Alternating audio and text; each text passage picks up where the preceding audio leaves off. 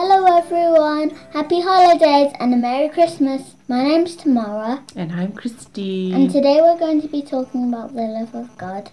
yeah, today we'll be uh, talking about hope and promise, and we'll just um, we'll be discussing or we'll be talking about what hope and promise means to us.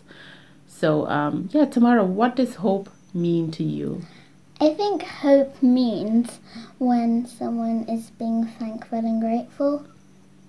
And promise, what does promise mean to you? I think promise promise means I think promise means when someone is telling you something and you have to keep your word.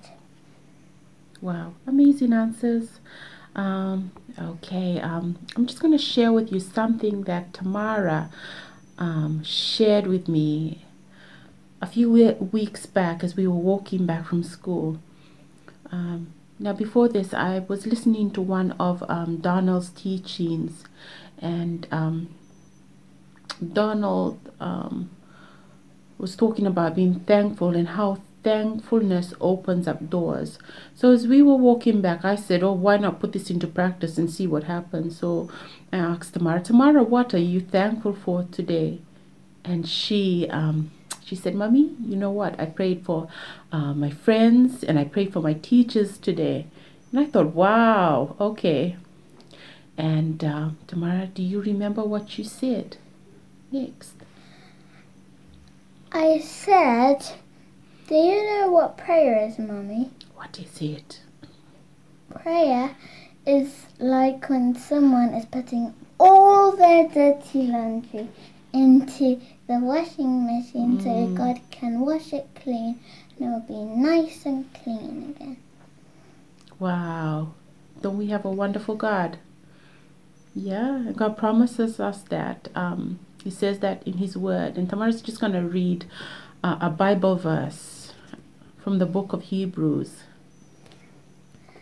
Let us come near to God with sincere heart and a sure faith. We have been cleansed and free and made free from feelings of guilt, and our bodies have been washed with pure water. Let us hold firmly to the hope that we have confessed. We can trust God to do what He promised. Hebrews 10 22 to 23.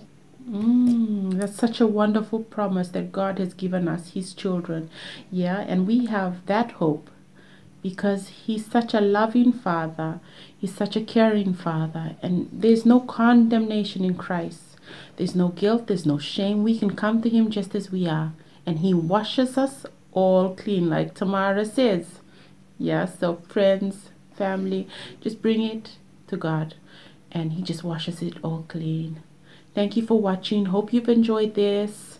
Merry Christmas. And bye.